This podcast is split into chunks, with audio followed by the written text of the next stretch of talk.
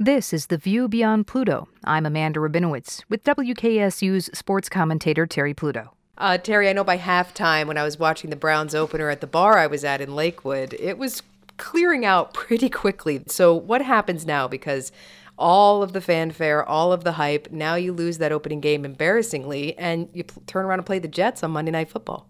It's an interesting matchup next Monday the Browns and the Jets, because last year, the Browns and Jets played a night game.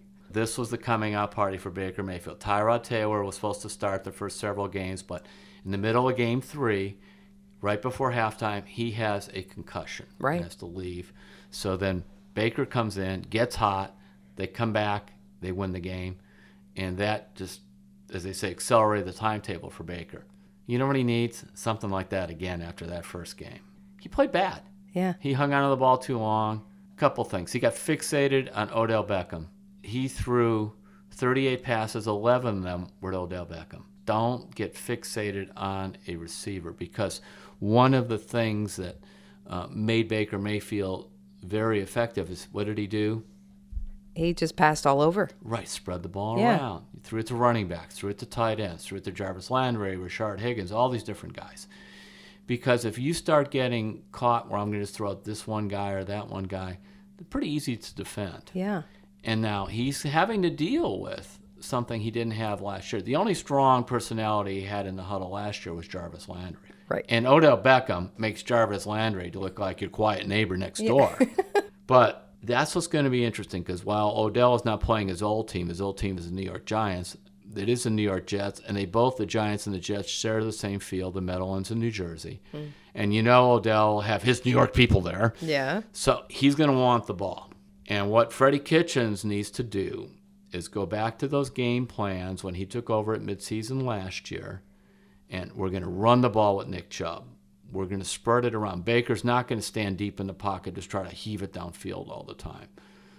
We got to get these quick passes, quick cuts, and then, you know, look for openings they used a game plan in game one that reminded me of what they were doing with Hue Jackson and Todd Haley.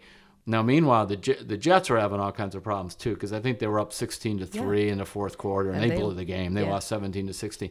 Who is a defensive coordinator for the Jets? Gregg Williams, right, who was up for the head coaching job. right, he was the interim coach there with Freddie. So, do you think Gregg maybe wants to win this game? Oh, yeah, it's going to be a And he probably figures I'm going to run all these blitzes on Baker and everything else. So that adds a little bit of uh, interesting sidelight to it. But this is the first time that Freddie Kitchens has received any criticism. And I think any public criticism going back to when he played quarterback at Alabama in the middle 90s, that probably was the last time. wow. Because if you think about it, the rest of his career, he never was a coordinator, never was a head coach anywhere until the middle of last season. He was always kind of one of these running back coaches or quarterback coaches, what I call them nondescript assistants. That doesn't mean their job uh, lacks importance. Right. But when we write about them, we write about coordinators and head coaches. We don't write about the receivers coach or whatever. Right.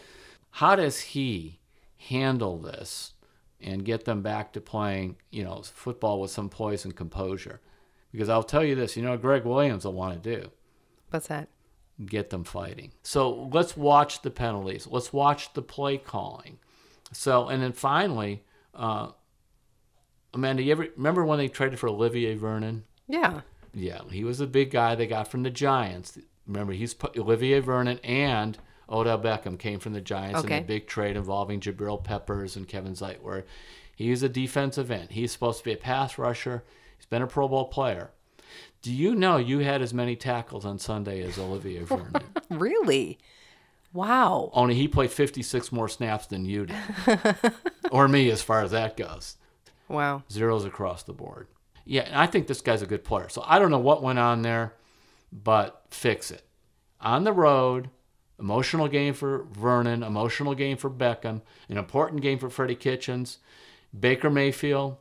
How do they handle this, and can they fix it?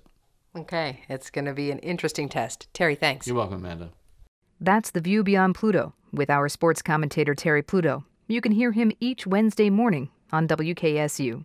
I'm Amanda Rabinowitz.